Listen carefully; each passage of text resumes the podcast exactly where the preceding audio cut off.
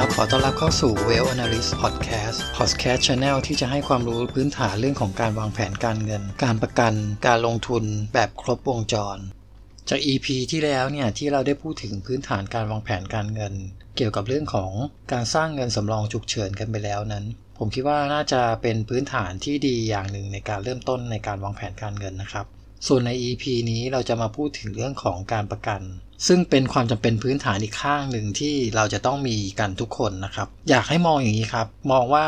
การประกันเนี่ยผลิตภัณฑ์ประกันเนี่ยไม่ว่าจะเป็นประกันชีวิตประกันวินาศภัย ทุกอย่างเนี่ยมันเป็นเครื่องมือในการวางแผนการเงิน เป็นเครื่องมือที่เราใช้โอนความเสี่ยง เพื่อไม่ให้เงินรั่วไหลออกจากกระเป๋าเรา ผมอยากจะมาเล่าประวัติความเป็นมาของการประกันภัยที่มันเกิดขึ้นได้ยังไงเขามีแนวคิดยังไง ที่ออกแบบเครื่องมือการโอนความเสี่ยงที่เราเรียกกันว่าการประกัน ประวัติมันเริ่มจากในประประเทศจีนครับเมื่อประมาณ 3,000 ปีก่อนคริสตกาล พ่อค้าชาวจีนได้พัฒนาวิธีการประกันภัยขึ้นสำหรับการขนส่งสินค้านะครับตามลำน้ำแยงซี ซึ่งเป็นสายน้ำที่เชี่ยวกราก แล้วก็เรือบรรทุกสินค้ามักอับปางอยู่ที่นั่นเสมอ เพราะว่ามันมีหินใต้น้ำแล้วก็เกาะแก่งที่คดเคี้ยว ซึ่งเป็นอันตรายต่อการเดินเรือ มีปรากฏอยู่เสมอว่า พ่อค้าหลาย ๆ คนเนี่ยต้องหมดเนื้อหมดตัว เพราะว่าสินค้าได้รับความเสียหายทั้งหมดดังนั้นเนี่ยด้วยความกลัวของพ่อค้าก็จัดตั้งเป็นเหมือนสมาคมเข้ามานั่งคุยกันนะครับเพื่อให้พ่อค้ากระจายายความเสี่ยงออกไปโดยการนำสินค้าของตนไว้ในเรือลำอื่น เฉลี่ยไปจนครบทุกหีบห่อ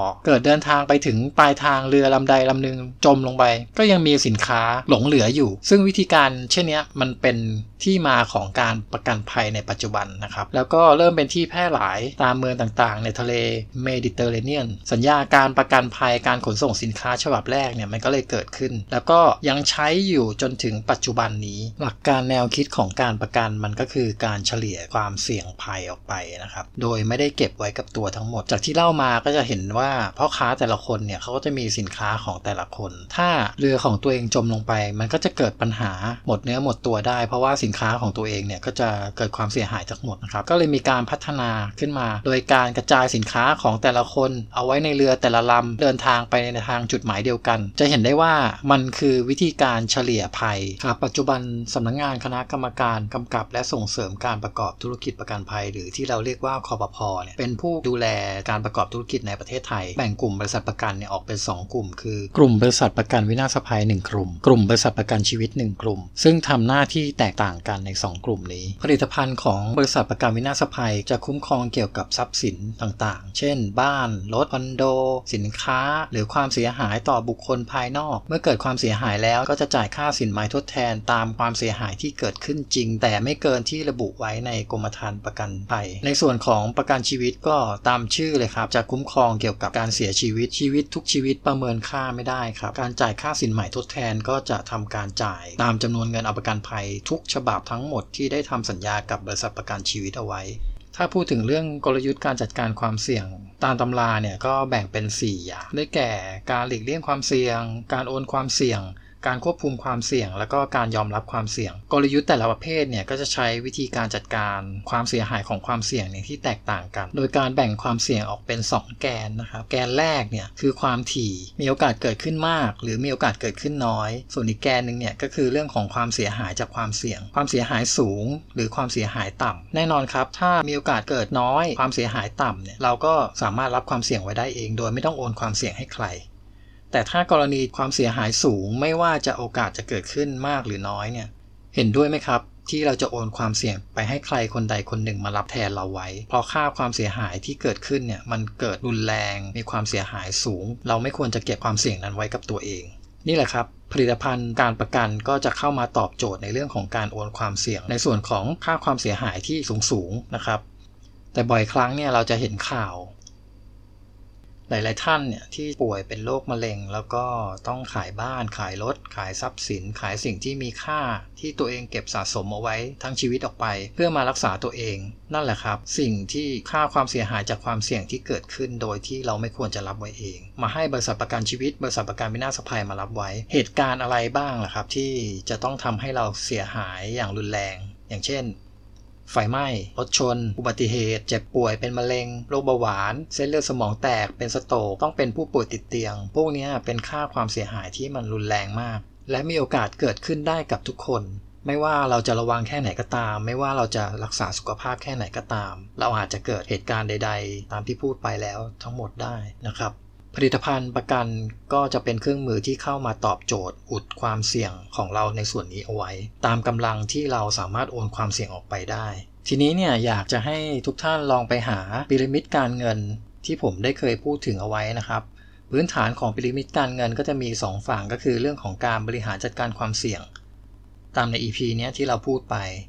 อีกฝั่งหนึ่งก็คือเรื่องของการบริหารเงินสำรองฉุกเฉินแล้วก็บริหารเงินใช้จ่ายดำรงชีพ ถ้าเราทำฐานรากที่ดีแล้ว ลองหลับตาแล้วนึกภาพตามผมนะครับว่าจะมีเหตุการณ์อะไรบ้างที่เกิดขึ้นโดยที่ทำให้เราเสียเงินแบบไม่ได้ตั้งใจ ครับ ผมคิดว่าแทบจะคิดไม่ออกแล้วล่ะครับว่าจะมีโอกาสอะไรที่จะเกิดขึ้น ที่จะทำให้เราเสียเงินแบบที่เราไม่ได้ตั้งใจเอาไว้ จากนั้นเนี่ยเราถึงทำการต่อยอดไปยังพีระมิดชั้นที่ 2 คือเรื่องของการเก็บออม ชั้นที่ 3 เรื่องของการลงทุน แต่บางท่านเนี่ย ยังมีทัศนคติที่ไม่ถูกต้อง ผมเจอลูกค้าบางท่านบอกว่าอยากเก็บเงินก่อน ท่านไม่ผิดนะครับคำถามคือเมื่อท่านเก็บเงินแล้วเนี่ยเกิดเจ็บป่วยทำยังไงครับ เงินที่เก็บไว้ทั้งหมดไม่ว่าจะอยู่ที่ไหนก็ตาม อยู่ในตลาดหุ้น อยู่ใน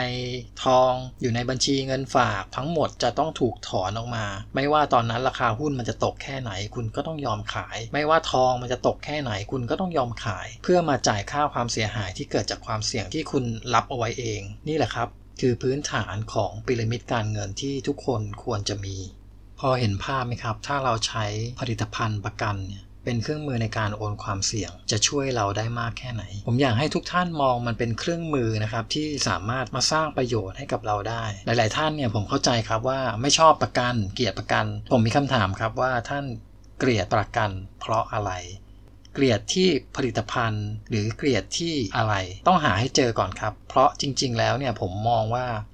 ผลิตภัณฑ์ชนิดนี้มันเป็นผลิตภัณฑ์ทางการเงินที่มีประโยชน์ในการวางแผนการเงิน เป็นผลิตภัณฑ์ที่มีประโยชน์สำหรับแม่ไม้ที่ไม่มีไรายได้สำหรับลูกกำพร้าที่จะต้องเสียพ่อหรือเสียแม่สำหรับผู้ป่วยโรคร้ายแรงที่จะต้องนอนในโรงพยาบาลสำหรับคนไข้ที่เกิดอุบัติเหตุโดยที่ไม่ทันรู้สึกตัวสำหรับเจ้าของทรัพย์สินที่โดนไฟไหม้เสียหายและสำหรับคนที่เรารัก ผมคิดว่าหลาย ๆ ท่านคงไม่อยากให้คนที่เรารักเนี่ยเดือดร้อนไปกับเรา จากสาเหตุที่เพราะเราไม่ได้มีการโอนความเสี่ยงไว้ให้ดีพอ ลองนั่งพิจารณาแล้วปรับทัศนคติตามผมครับว่าผลิตภัณฑ์ประกันมันคือผลิตภัณฑ์หรือเครื่องมือที่เราสามารถใช้ประโยชน์ในการโอนความเสี่ยง เพื่อไม่ให้เกิดความเสียหายกับตัวเราเอง และครอบครัวที่เรารัก หรือทรัพย์สินที่เรารัก โดยการโอนความเสี่ยงออกไปให้บริษัทประกันเป็นผู้รับผิดชอบแทน นี่แหละครับคือพื้นฐานการวางแผนการเงินที่ว่าด้วยเรื่องของการโอนความเสี่ยง เพื่ออุดรูรั่วทางการเงินไม่ให้รั่วไหลออกไป โดยที่เราไม่ได้ตั้งใจ